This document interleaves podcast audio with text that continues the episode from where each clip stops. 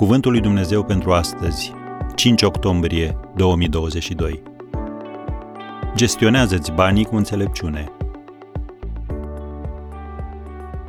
Cel lacom de câștig își tulbură casa. Proverbele 15, versetul 27. Averea lui Jean-Paul Getty depășea 4 miliarde de dolari. Era considerat cel mai bogat om din lume. Revista Los Angeles Times a publicat următoarele rânduri scrise de Getty. Nu m-am lăsat niciodată pradă invidiei, în afară de cea pe care o simt pentru cei care au capacitatea de a face ca o căznicie să funcționeze și să reziste cu bucurie. E o artă pe care nu am fost niciodată capabil să o stăpânesc. Dosarul meu? Cinci căsnicii, cinci divorțuri, cinci eșecuri. Am încheiat citatul. Iar articolul din revistă continua spunând Getty s-a referit la amintirile relațiilor sale cu cei cinci fii ai săi ca fiind dureroase. O mare parte a durerii sale s-a transmis prin banii săi.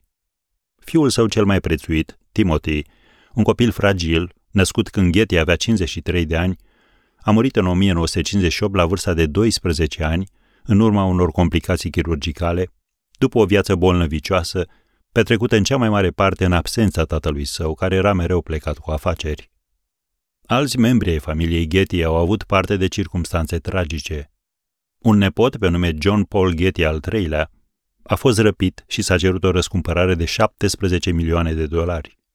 Tatăl său a refuzat să plătească și băiatul a fost ținut captiv 5 luni, fiind eliberat doar după ce i s-a tăiat urechea dreaptă și s-au plătit pentru el aproape 3 milioane de dolari.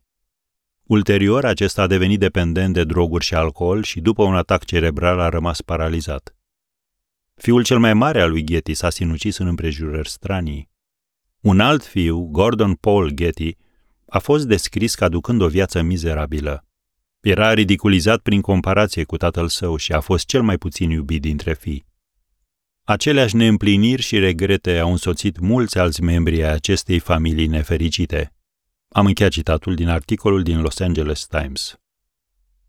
Când pui banii pe primul loc și familia pe locul al doilea, nu ești decât un ratat bogat. Așadar, dacă ți-ai sacrificat familia pentru carieră, e timpul să faci schimbări.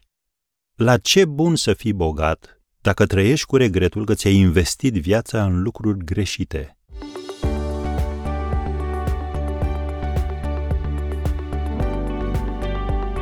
Ați ascultat Cuvântul lui Dumnezeu pentru astăzi, rubrica realizată în colaborare cu Fundația SER România.